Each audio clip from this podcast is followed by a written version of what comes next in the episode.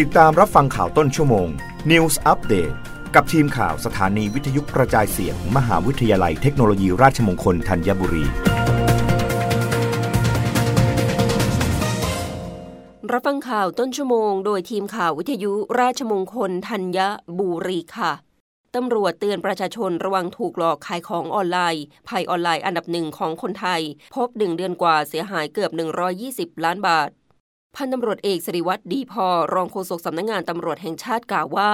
ตามที่พลตำรวจเอกสุวัสด์แจ้งยอดสุข ผู้บัญชาการตำรวจแห่งชาติ ได้มีนโยบายให้สำนักงงานตำรวจแห่งชาติ แจ้งเตือนและประชาสัมพันธ์ให้ประชาชน รู้เท่าทันถึงอาชญากรรมทางเทคโนโลยี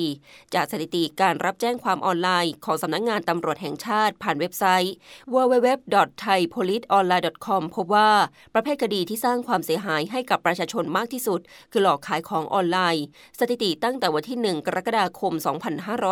2565 ถึงวันที่ 23 สิงหาคม 2565 มีจำนวนการรับแจ้งถึง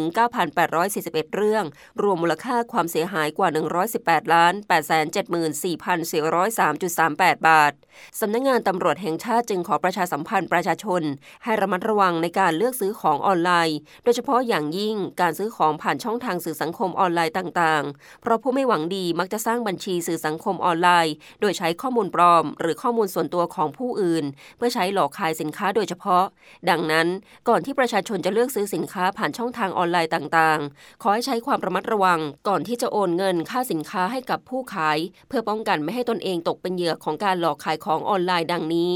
1. เลือกซื้อสินค้าผ่านช่องทางหรือเว็บไซต์ที่น่าเชื่อถือ 2. ระมัดระวังในการเลือกซื้อสินค้าที่มีราคาถูกเกินจริง หรือสินค้าหายากในท้องตลาด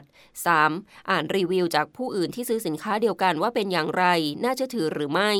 4. ค้นหาข้อมูลของผู้ขายและบัญชีธนาคารรับโอนเงินทางเว็บไซต์ Search Engine เช่น Google หรือตรวจสอบจากเว็บไซต์ที่ให้บริการตรวจสอบข้อมูล ว่าผู้ขายหรือบัญชีที่รับโอนเงิน เคยมีประวัติช่อโกง หรือไม่ส่งสินค้าหรือไม่